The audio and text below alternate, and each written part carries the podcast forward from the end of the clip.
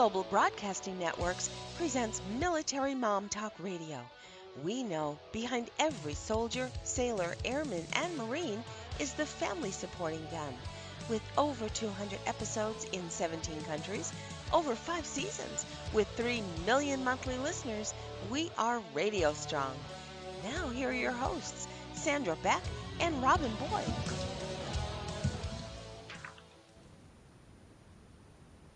Mamas, this is Sandra Beck, and I'm here with Robin Boyd, and we've got a great show today. We're going to talk with Kathy Krafve. Now, this is the second in our three part series on marriage and family, and we're going to talk today about marriages. Now, I was married for a long time, I was married over 10 years, and I found that there were ebbs and flows in marriage, and there were difficulties and challenges. And one of the challenges that I faced was that I stopped dating, my ex husband didn't, so that put a real ding in our marriage, and it it actually rendered it non-recoverable. Um, I think because with the first affair, I kind of fell apart. And then the second one, I was like, really, really, we're going to do this again. And uh, I got my ducks in order and filed for divorce. But not everybody has to go down that route. And long term marriages, especially, uh, require, I think, an understanding of the ebbs and flows of long term relationships, the highs and lows, and also kind of a working knowledge of when to throw in the towel. Now, before I get to our guest Kathy Krafve and um, uh, my co-host Robin Boyd, I want to give you the piece of advice that somebody gave me when I was thinking about filing for divorce. And I, my kids were three months old and two and a half years old, so there's not many people that want to pull the plug at that point. But I called Robin, I think, every hour on the hour. I called my friends, I called my mom, I talked to a therapist, I talked to attorneys, I talked to uh, a divorce coach. I actually hired a divorce coach to coach me through it. Um, because I knew I couldn't do all this on my own. And the one piece of advice came from another mom and she looked at me across the the hallway outside of the school and she said to me, You know what, Sam? She goes, I know what you're going through. I've been there. She goes, One day you will wake up and you'll know what to do. And I didn't believe her at that point, but I thought, well, I'll give it a try because there's no sense in, you know, pulling the trigger too soon. You know, you can always pull the trigger, you know, later on. You don't have to jump into anything. And by God, she was right. I woke up one morning and I said, I'm done. I've gone through all the therapy, I've gone through the marriage counselors, I've read all the Save Your Marriage books, I've done, done, done.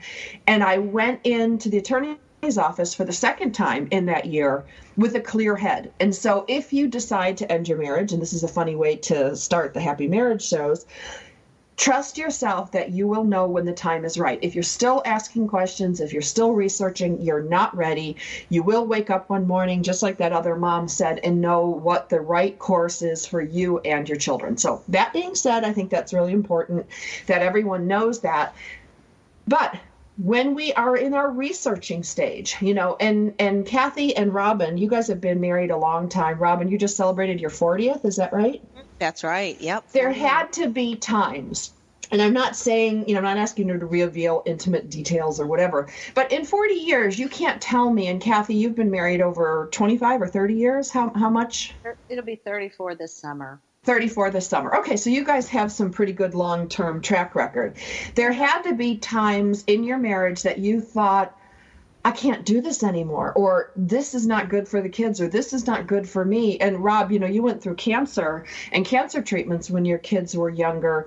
Um, so that's a whole different way of checking out. But um, you had to have some times in your marriage where you wondered if this this was what you were supposed to be doing. And i'm going to go to robin first and then to kathy Absolutely, you do have times that you just you have to assess whether this is right. Am I doing this for me? Am I doing this for my children? Am I really in love with this person? Uh, you do look at each other and say, "Oh," but then you have to break it down.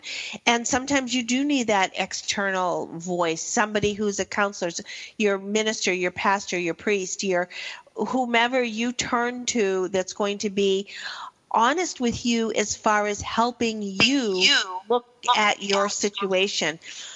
You have to say, Am I being true to myself? Am I being true to my children? Am I in harm's way? Or am I trying to say, Oh, he hit me and I deserved it? You, you don't ever want to be in a situation where you are putting up with uh, physical or emotional abuse that is is not healthy for you. And and being strong enough to face that is I think something that every person who's in that situation has to be very very brave inside to do and you Sandra were very very brave to have to do uh, to make that choice and finally say I am strong. I am doing what's right for me. I am doing what's right for my children. I am proceeding in this path. And then that gives you the freedom to enjoy life in a new way. You may be single, but you are loving life in a whole new way for you, for your children, and for whatever future relationship you do have. Well, and I just want to chime in here uh, for the girls that are out there considering, and especially if you are in a domestic violence situation. My, my, domestic violence happened after we were divorced, which I think, you know, I never did anything right, Rob. Of course, I get that one screwed up. you know, but, but I guess that's very common. You know, it's very common when you divorce someone who's abusive, and then even after the divorce is final, especially in a co parenting situation, it still continues to escalate. So I want to honor the moms out there, especially who had the experience I had because even then I was like, oh my God, Rob, I'm sitting in this domestic violence class, and even I didn't do it right until the lady said, oh, you know, a lot of times, you know, the the the things that lead up to uh, the physical violence, um, I I got out before the vis- physical advi- uh, violence escalated, at least out of the the marriage.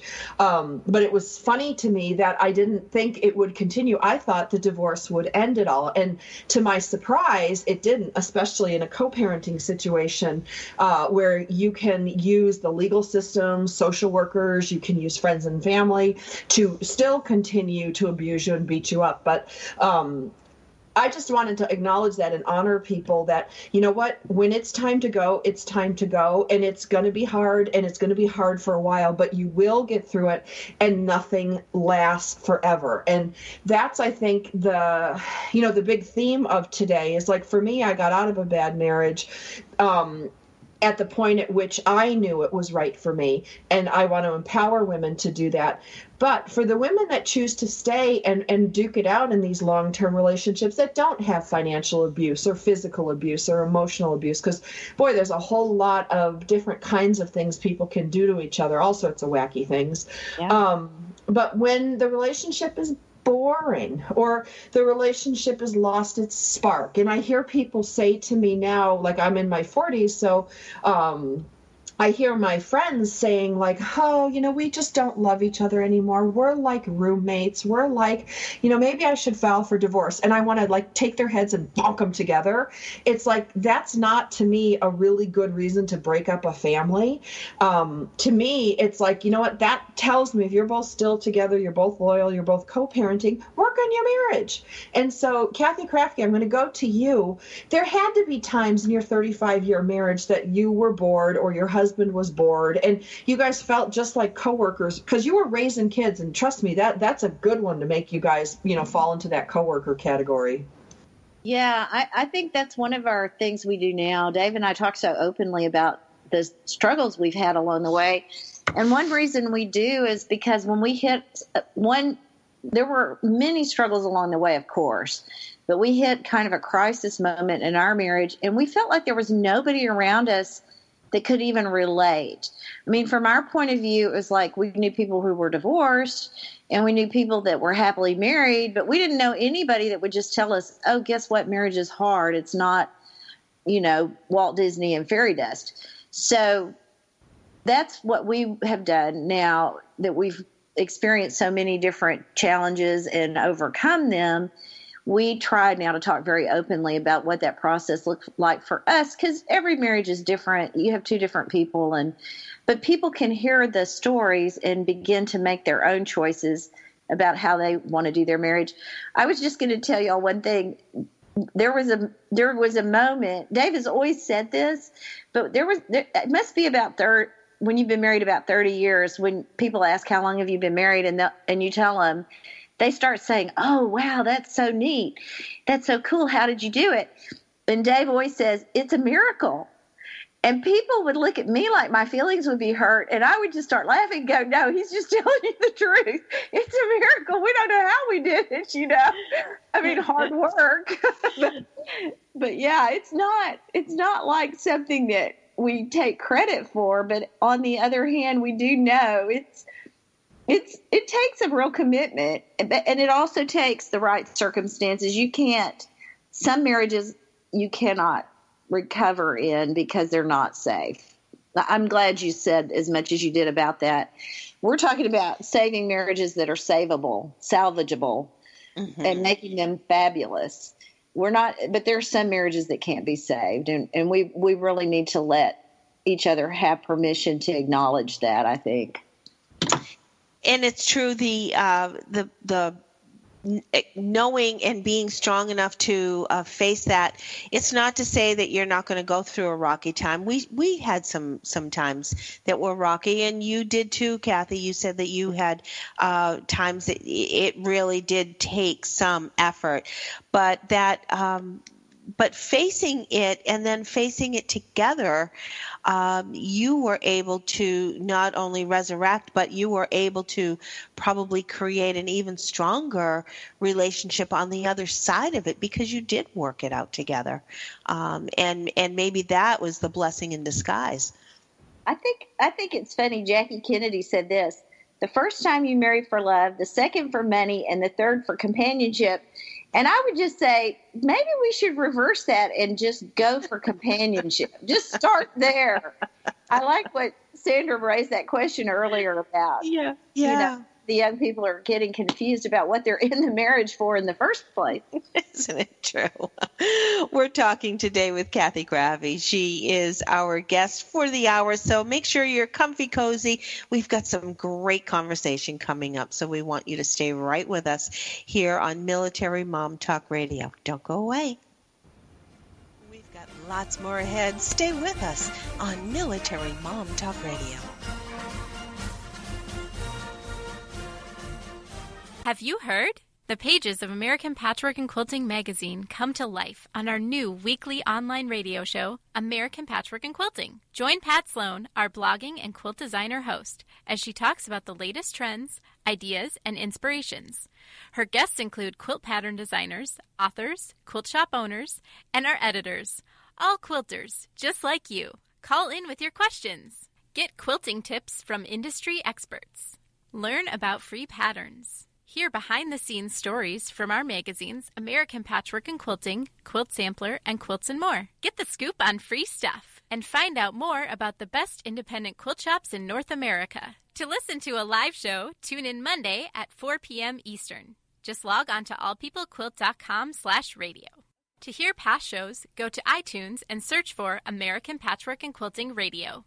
We hope you'll join us because we know that quilting changes everything.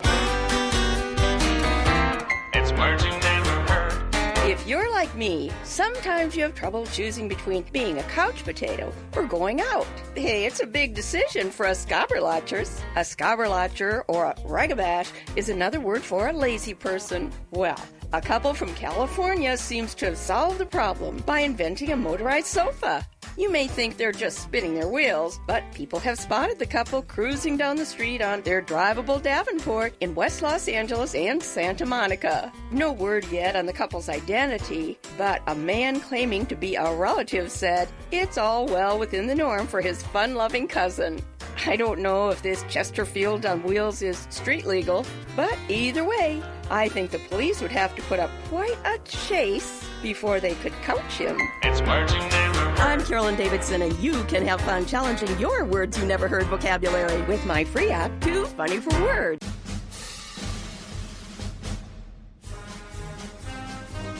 We're back with more great conversation on Military Mom Talk Radio.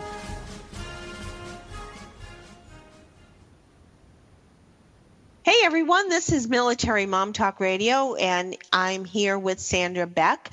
Um, she's on, um, she's taking care of some dogs right now. We're here today with Kathy Krafve. She's our guest, and we're talking about relationships How about relationships where you're going to kill your dad, your dogs, and your children all at the same time?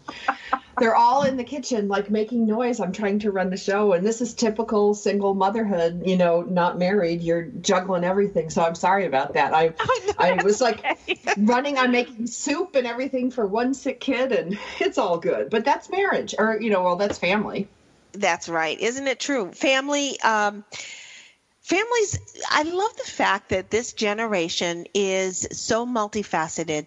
Um, family can be anything. Family can be a, a multitude of, of dimensions. And um, isn't that wonderful that our kids are growing up with that kind of um, freedom, that kind of openness, that there uh, there's acceptance in no matter what that definition is. I think Kathy, I think. Go ahead. I'm sorry. I think it's so important for us to realize that we're designed to have fellowship and companionship, and and I especially think when we're talking about military wives or military husbands who have a hero on deployment, being without the kind of companionship that you're designed for can be so tricky. So I think if we need to really acknowledge that so that we know how to look around and recognize when we have companionship that's healthy and wholesome in other ways. That's just a crucial part of our design and our makeup as human beings. I think um, there are so many times when when we begin a relationship, um, we might have expectations, we might have hopes that this is going to uh, be a vision of, of what we're thinking the relationship would be. And maybe things don't always come to that same um, uh, process in the same time frame or the same manner. And I think when we enter a relationship, um, it's important to sort of keep an open mind and, and not sort of put parameters or, or boundaries out of around those expectations do you, do you think, Kathy, that there are a lot of phases or uh, growth spurts that we should expect in a relationship? Yes, and I've heard you use the word evolution, Robin, and I th- I think that is such a great word for what happens in marriage. And I, I really wish when I'd been a young mother, because you know there's that honeymoon stage the first two years, and I thought that was just unique to Dave and I, but I wish someone had, had told us to expect that that would end. So if you're young and you're newly married and you, you're experiencing the two years of honeymoon bliss, I want you to know that when that comes to a screeching halt, you're not unusual or weird and you didn't marry the wrong person. That's very typical. That's a normal phenomenon that happens. And then from there, we begin to learn some skills that we may not have gotten growing up in our own families. And the beautiful thing about marriage is it brings together different backgrounds, different kinds of wounds and baggage, and you combine them together and begin to form something totally new out of all your skills and your opposites attract and your baggage and your family background and some of the fabulous things your parents taught you those all go into the same pot and you begin to pick the things you love and the things you don't want to take into the rest of your future together. So there's definitely stages in marriage, and I, I do wish people would talk more about that. Talking, that's the operative word. I think so many times communication is um, just uh, said so loosely but we need to take that word so seriously. Being able to communicate with your partner um, and, and, that just doesn't always have the same definition. Communication is really important. I think it is, and I, of course, I studied journalism and I got a lot of communication in school, so I never even thought of that as something I wasn't good at. yeah. And I mean, you know, it just never occurred to me. And so poor Dave, that I would just throw more words at him. And I think he was overwhelmed. He's, of course, because I'm an extrovert, he's an introvert. So naturally, we would find each other right. Just like I have to have the thermos up, I mean, the thermostat up to uh, 70 and he needs it at 60. So there you have it. I mean, we're just so opposite. I sometimes wonder how we ever managed to, to find compatibility and fellowship together and tenderness. But anyway, communication is something you always hear about. And again, it was one of the, I don't know, I must sound like somebody that didn't have any experience, but it was one of those things I just had no idea what a challenge it was going to be for us. And so right now I'm working on a book and I'm almost done with it. But my favorite chapter in the whole book, I mean, I wish I could just download it to everybody's computer today so they could see the it answers the question how do you change an argument back into a conversation. I, I just I wish like i that. 34 years ago the day we got married. I did not know. I just kept arguing. I did not know how to get from the place where i just knew i was right and he better hear me to the place where oh okay we're talking about this again. So i I oh, sorry No, what I was going to say is I think sometimes we have to be able to speak our mind, but we have to be willing to listen to the answer. And we cannot um, forecast what the other person is going to say, nor can we dictate what the other person is going to say. We have to expect um, what or, or accept what the other person is going to say freely.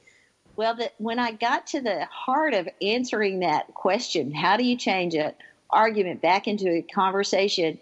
And I, my sweet friend Sandra Beck, who always makes me think harder than I want to, she made me answer that in one sentence. And the answer was by asking a gentle question.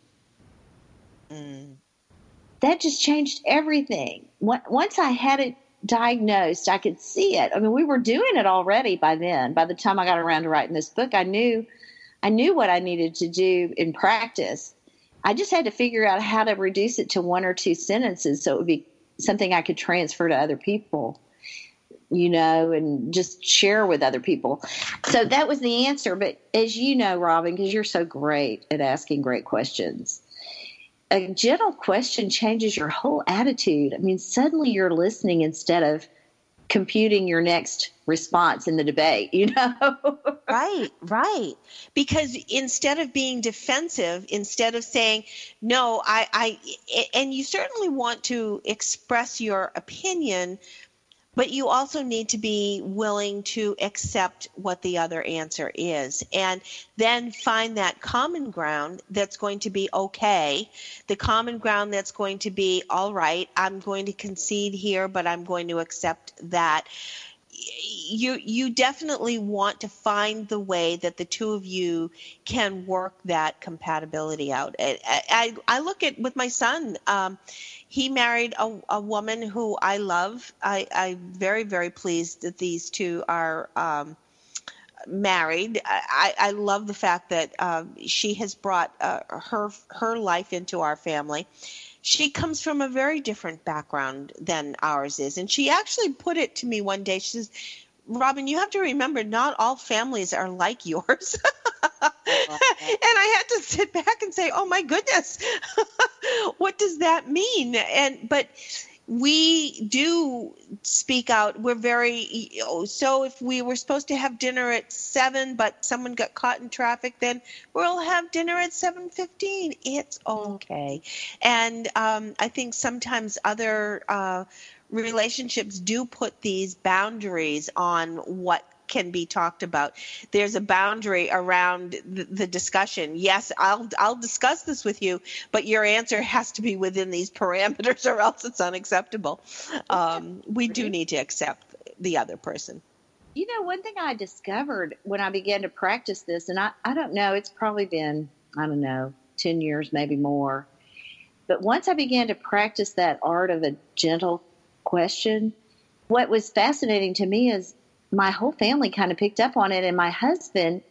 I mean, he will actually, literally, even now, stop a converse like an argument, stop debating, stop trying to tell me why why I'm being illogical because I don't agree with him, which he's very logical, so he has me at a disadvantage. But he'll stop and he'll I'll see it compute. I mean, it's like I can almost see the all the little wheels turning in his head and next thing I know, he'll come out with a gentle question because he's wanting to do the same thing. He's not wanting to argue. So that has that exercise for us both has been so transforming for our marriage. Learning to look at each other and think, what general question could I ask now that would transform this debate back into a conversation? Mm. And that's an art, I think, that we all need to learn sooner than later. because obviously if you haven't caught on to that and it's 40 years down the road and you're still not computing um, that that that's certainly a challenge. And you've got a lot of lost time between then and now. Um, and you would certainly want to make sure that your time um, is growing and you're you're actually enhancing your relationship so much more. Uh, we're with Kathy Krafve today. We have a break coming up, Kathy. So on the other side of the break, maybe uh, a little bit more about the, those communication skills. In that, with the military, there are so many times that uh, we are not physically together. And a lot of our communication is remote. A lot of our communication is either has to be a little bit cryptic because. Um, mm-hmm. Uh, we, we, can't. We might be in a public place when we're trying to communicate, or maybe he's standing in the middle of a, a of a general uh, office, and a whole lot of people are moving on, so he can't say all of the intimate things that he might want to say. So maybe we could talk a little bit more about the art of communication. We're with Kathy Krafve today, and I do want to let everybody know she's got a great website. Uh, you should go to Kathy, and that's spelled C A T H Y. Krafve is spelled K R A F as in Frank, V as in Victor, E dot So we want you to go and visit her there. This is Military Mom Talk Radio, and if you ever want more information about us, we're at military.momtalkradio.com. We're always there. Uh, we've got lots of podcasts for you if you want to catch up on some of our past topics, and if you're interested in more information about Kathy, we have a whole series with her, and we're so pleased that uh, she is taking the time to be with us. Uh, we'll be back in a moment here on Military Mom Talk Radio.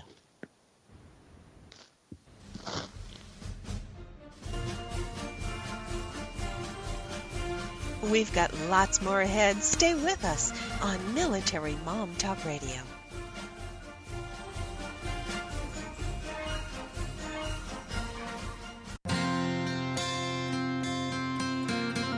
Would you like to know how to bring more ease to all the decisions you need to make in life? Knowing your core values is the first step in Joyce's free live masterclass. You'll discover your top five core values in as little as 45 minutes. Join her now at freegiftfromjoyce.com.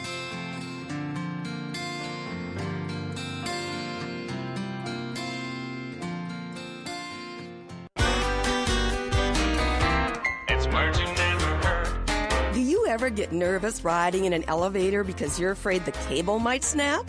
It's entered my mind more than once.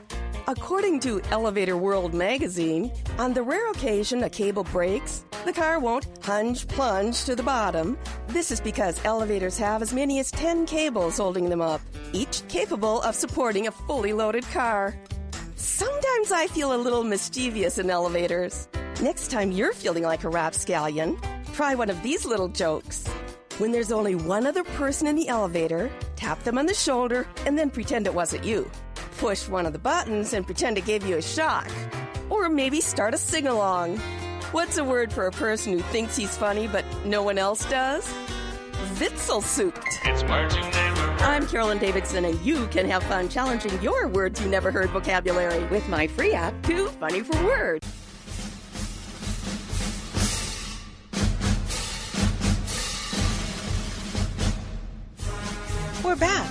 More great conversation on Military Mom Talk Radio. Hey everyone, welcome back to Military Mom Talk Radio. This is Robin Boyd with you for Sandra Beck, and we're talking today with Kathy Krafve. We're talking about relationships. Uh, Kathy having a long term relationship. She's uh, 34 and counting, and Robin Boyd here with 40 years and counting. There are so many times over the years that we have been just in bliss. We've been content, we've been happy, we have traveled or shared the joy of our children, uh, had a family gathering and having family around, and we've just had a wonderful time. And then there are times when either we're separated physically or maybe separated emotionally. Maybe somebody is going through a time in their life. Um, uh, maybe our spouse has lost their job or is is downsized or has to move into a different phase in their life. Maybe illness is taking over, um, and you need to sort of pause where you thought you were. In fact, Cathy, I'll share with you when my mom had a stroke. My dad passed away in 1994 mm-hmm. in February that same year, she had a stroke. Here she was finding herself as a single person and uh, sort of getting on after dad died, and she was starting to venture out, and she did a little bit of traveling. And then come August, she had a stroke. And mm-hmm. um, mm-hmm. all of what I thought my life would be, in fact, I had written a blog about it uh, the fact that here I thought I was going to sort of see my children off to college, and my husband and I would take up golf and we would travel. And bam, that just completely was shattered. And mm. there was a time that, you know, my husband and I were fine. We were not uh, distanced from each other, but I think we were living a parallel life. We were not living a unified life at that point. I had a completely new role that I never thought I was going to have to face mm. at that stage in, in our marriage and in, in raising my children. Uh, my mother was faced with uh, the challenge of being a dependent, uh, which she was a very independent woman woman. She was such a mm. sp- uh, spitfire.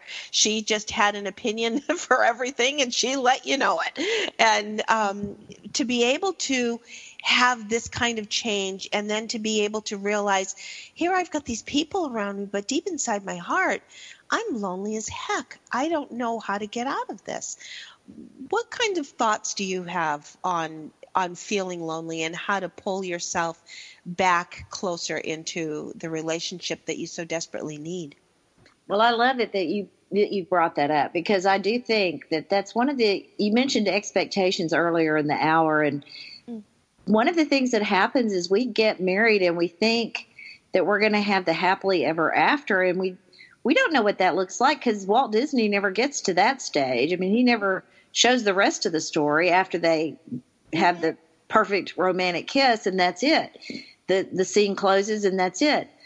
So, but the truth is, the real story is when we see these people that have been married 50 years and we talk to them and we find out what they lived through, we find out there were moments in any marriage where the wife, I'm saying that because we're speaking mostly to women, I think. Yeah. But, but the wife feels so alone and lonesome. And so there are a lot of things as women in our you know, as we get older and we've lived in marriage for a long time, we begin to understand there's just all these things that we have that are resources. And that's what I would encourage people to do is really open your eyes and say, what are my resources? And and one thing that is true is there's always other women around that are observing our life and wanting to help us, but they don't know how to reach out to us they don't want to impose, they don't want to intrude. And yet they may even recognize the signs because they've lived through this. They know what it looks like. So I would always say look for resources. And I especially think that's true for our military wives, our heroes on the home front that are their husbands far away. I, I loved what you shared about having to have intimate conversations in a room filled with other military personnel. Oh my goodness. I mm-hmm. can't even imagine. And I, I can't talk about military very easily because I always start cheering up, but I'm always so grateful for the sacrifices that our military men and women and their families make for our freedom. I just, I'd never want to miss a chance to say thank you for that. But while we're talking about marriage and being alone and lonely in marriage, here are some things that I've tried. I just made a list while we've been talking, at least five things I can think of that helped. I Dave and I decided to create a shared vision, and that unified us no matter how far apart we are or where he was traveling with his work. I learned to negotiate a lot better over 30 something years of marriage. I was not real good at negotiating when we started, And that led to some of our problems because I hadn't been asking for what I wanted because I didn't even know what I wanted. So, learning to negotiate well, asking for what you really want and need is a big part of that. And welcoming others into your life, which goes with re- finding your resources. But another one I thought of as we were talking is Dave and I have developed a personal etiquette, and I, I would recommend this for any young couple. I know you you guys have it too, Robin. If if there's something that I think is rude for for him to behave toward me, I certainly don't want to do that to him. It needs to be there's no double standards. It needs to be what's good for the goose is good for the gander, is good for both of you.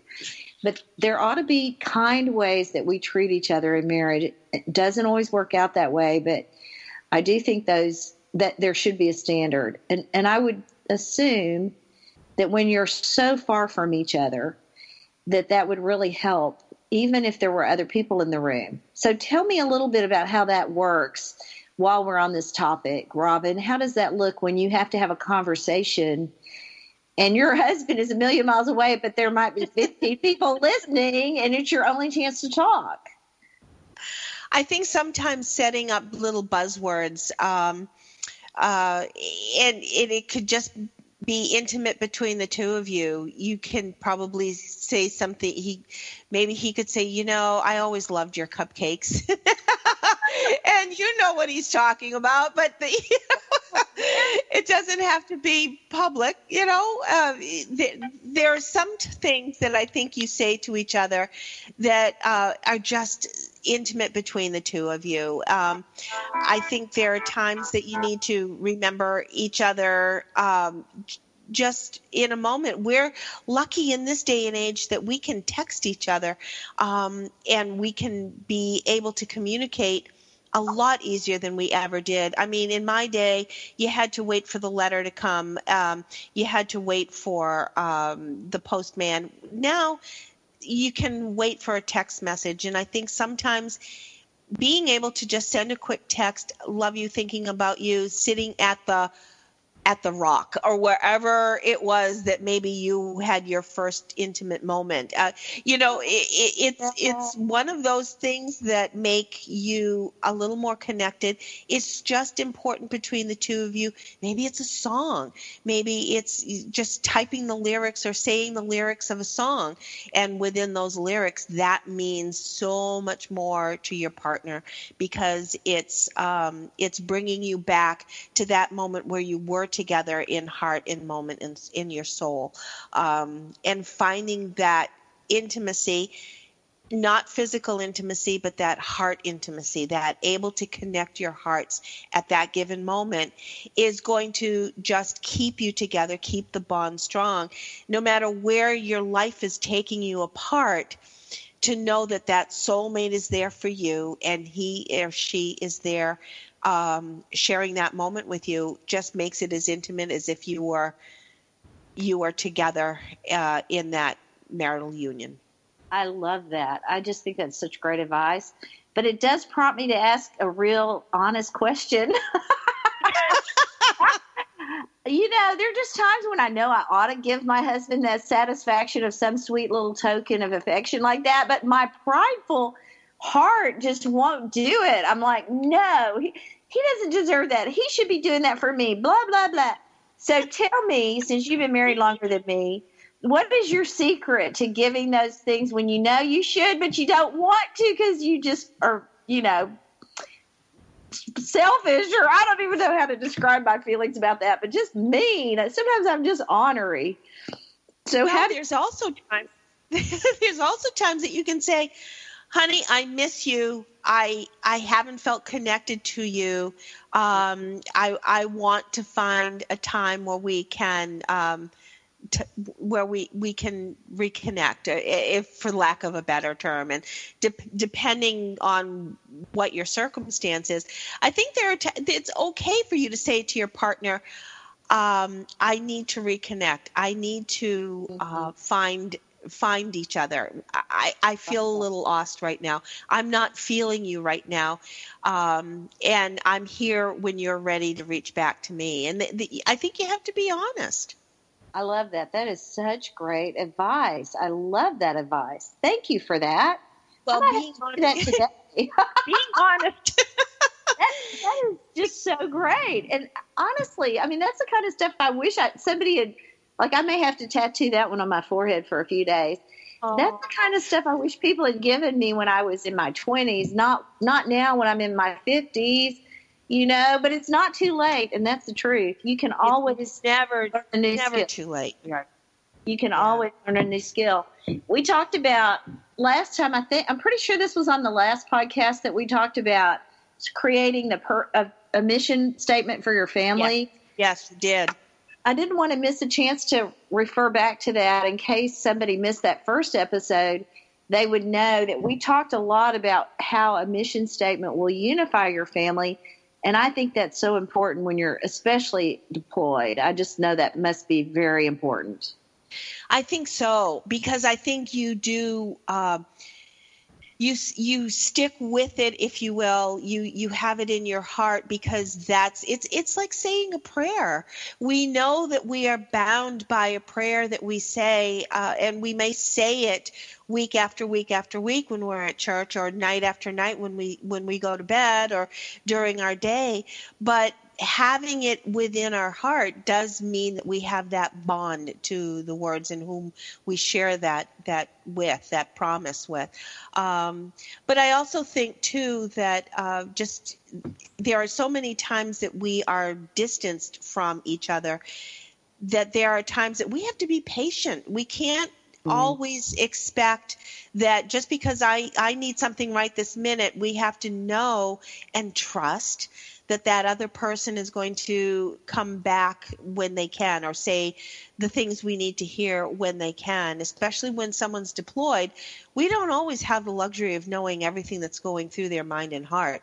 If they're on a mission, if they're doing a, a job, they have to focus on that job and we can't be hung up on oh honey you didn't say i love you when you hung up and then sit there for two weeks worrying about why didn't he say i love you um, you, you've got to trust that the fact that uh, he did text you or he did send a message or he said uh, thinking of you or yeah i gotta go it, he's giving you that indication that right now i'm doing my job and I am going to be back with you as soon as I can.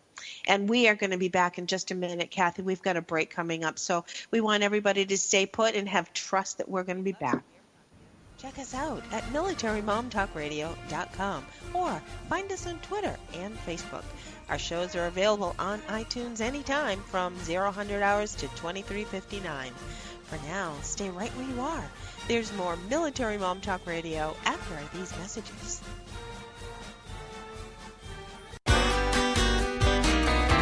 It's heard. Did you ever wonder about the origin of Murphy's Law? You know the maxim that if anything can go wrong, it will. Murphy's Law was named after Captain Edward A. Murphy, an engineer working at Edwards Air Force Base in 1949. Captain Murphy was working on a project designed to measure how much sudden deceleration a human could stand in a crash. After discovering a transducer constructed for the experiment was wired wrong, Murphy squabashed the technician responsible by exclaiming, If there's any way to do it wrong, you'll find it. In other words, circumvent mistakes and miskabobbles before they happen. Aerospace manufacturers began quoting Murphy's Law to their engineers, and soon it became an eponym. It's words you. I'm Carolyn Davidson, and you can have fun challenging your words you never heard vocabulary with my free app, Too Funny for Words. Information about book publishing is power. The power to change your authoring life and the power to change the lives of your readers. So join us for Your Guide to Book Publishing Everything you want to know but didn't know what to ask with your host, Dr. Judith Briles. Thursdays at 6 p.m. Eastern, 3 Pacific. You'll hear about statistics, scenarios, and strategies on what to do now. As the book shepherd, Dr. Judith Briles is in, and each week she will include publishing professionals that will reveal tips and secrets to the author's journey. If there is a book in you, you want to listen, learn, and yes, call in with your questions each week. For more on Judith and what she can do for you, check out her website, thebookshepherd.com. It's your guide to book publishing. Everything you want to know but didn't know what to ask. Brought to you by AuthorU and the Book Shepherd with your host, Dr. Judith Briles. Thursday evenings at 6 p.m. Eastern, 3 p.m. Pacific.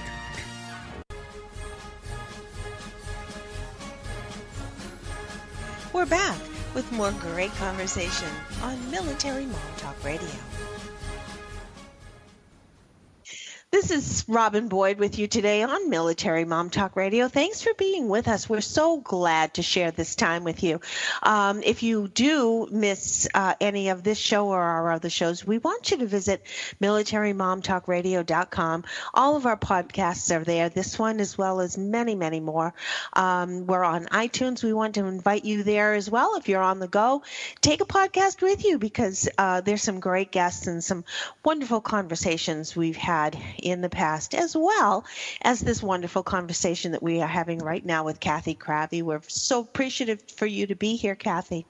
We're talking about communication and we're talking about keeping bonds strong. And when a bond starts to, um, weaken a little. Uh, there are times that we need to sort of be patient and let that um, that evolve. There are times that maybe either an absence, the old term absence makes the heart, heart grow fonder, doesn't necessarily um, mean that uh, when they go away, it doesn't need a little reconstruction when we're reunited again. And I think there are times, even if it's not a deployment, even if it's you've been side by side in the same household all the time, there are times that a divide does happen. And, and coming back together again, um, we need to remove boundaries. We need to let go. We need to for, either forgive or release or um, find the way to open our hearts for what's new and uh, new and improved, maybe that that terminology. There's there's always room for improvement in every relationship. What do you think, Cathy, as far as when you realize that there are boundaries that have uh, cropped up and come? What's the best way to sort of alleviate those boundaries so that we can flourish in what's what's yet ahead. Well, I love it that you brought up boundaries. We we've been talking. Of course, we started out talking about how there are stages of marriage, and for me personally, I just didn't get clear boundaries growing up. In retrospect, I mean, at the time, I didn't notice, and and maybe it's like you said earlier. Each family has sort of their own dynamic, and then you bring two families together, and you do have to figure out how to navigate that. Mm-hmm. co- combining co- sort of collaborative thing that happens in a marriage. So for us, I didn't even know how to identify what boundary issues were, first of all. So counseling really helped with that.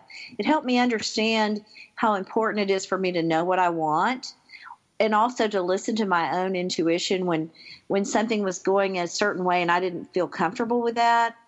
How did I clarify that for my husband? Or myself even. So I think boundaries are really important. And I think one thing that may happen is as women we get we get really over committed because we like to help people. We think it's fun. It's part of our nurturing nature to want to just welcome all the little ducks and geese and chicks into our little nest, you know. So we can get pretty overbooked pretty quickly in our lives. And you mentioned earlier saving time for your husband or saving time for the most crucial relationships in order to cherish them. I think it's so important for us to prioritize. And to me, boundaries and priorities are almost the same thing now. So I have certain things that I know I want to be true about my life. And because I know that, I also know I have to save time for those specific things and and that especially means making time for family especially my gr- new grandchildren i have i really want to spend time with them. Mm-hmm. but that also means i have to choose not to do other things. I have a friend one time who told me she felt so bad because she wasn't letting her kids watch much television and she knew there were some good things that she could rent or download for them. And and so she felt bad she didn't let them do hardly any television. And i said you know you you make you get rid of the the good things and that makes room for the great.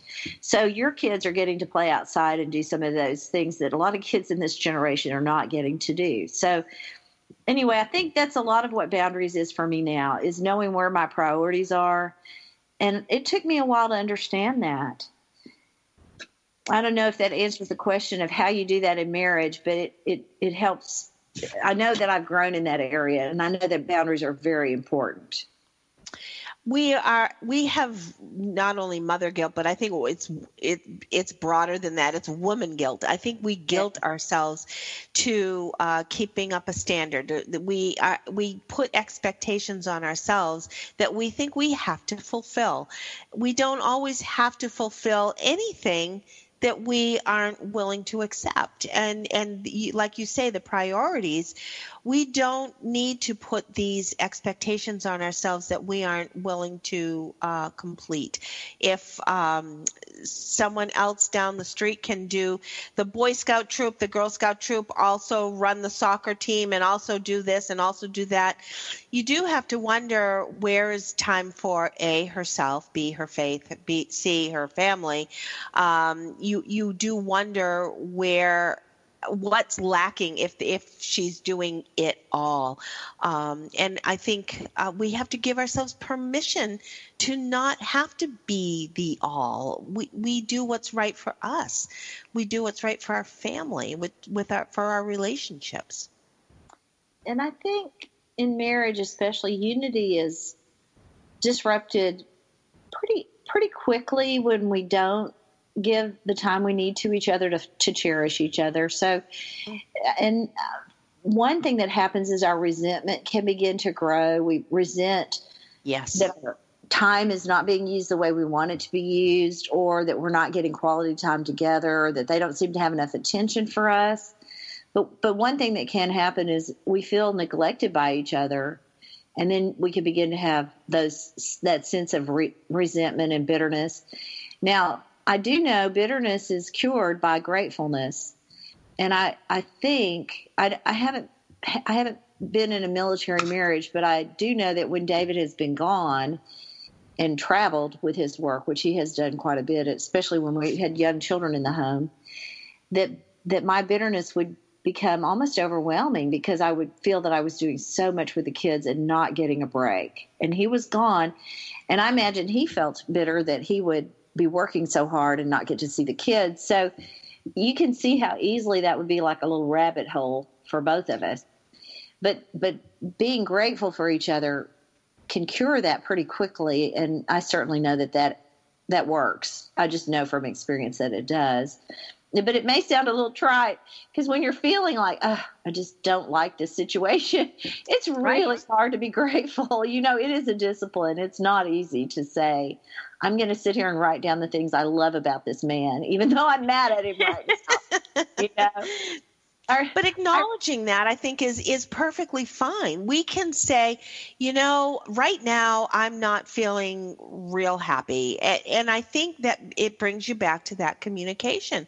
We don't need to diss the other person in in dumping all of our our anger into um, viciousness, but I think we can definitely release our anger by that communication and saying, I'm having difficulty right now accepting or dealing right now i don't like that you're working every every night of the week and I'm having a hard time with it.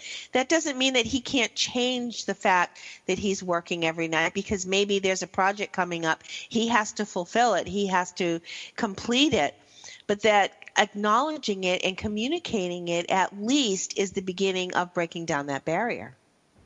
Yes, and I and I think for me, just well, I'll give you an example. There was one day, this was oh, years ago. I don't know how long we've been married, but not that long. Mm-hmm. And I had, I had, I had, we were having some kind of, well, let's just say it, it was an argument. And he said something like, "Well, I'm going to write this down, and we'll go to the counselor and talk about it." And I thought, I'm going to make my own list. And I sat down to write down a list of things I was unhappy about that needed to be talked about at the counselor's office. And I was, I'm always prayerful, even in my 20s. That was just a part of my life outlook. And so I started praying, and the Lord convicted me that I needed to write a list of why I loved Him and what it was that attracted me to Him in the first place. So I always tell my kids, I don't know where that list is, but I save paper like a pat rat. So it's probably somewhere in a file. And before they throw out all my paper files from years ago, they should definitely look for it.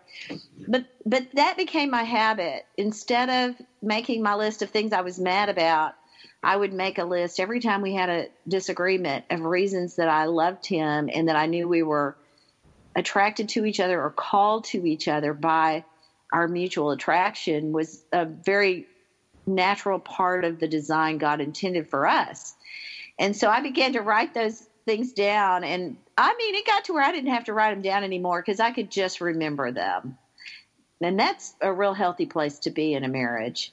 I think sometimes writing things is important. Some people aren't comfortable with journaling, but I think sometimes we do need to um, at least physically write some things down because then it's visible, it's tangible, we're holding it.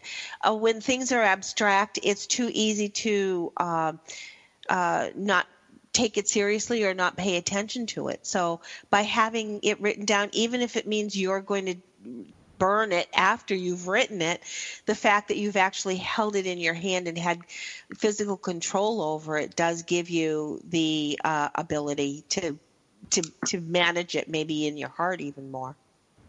And I know we're coming to the end of this podcast. Yes. I just am so grateful that I've had a chance to share every little thing you've let me anything Oh. I could share that would encourage somebody to hang in there if they have Yeah. a marriage that can be saved.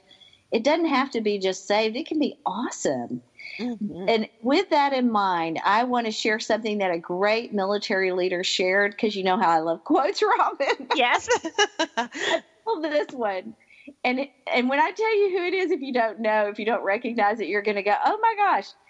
My most brilliant achievement was my ability to be able to persuade my wife to marry me.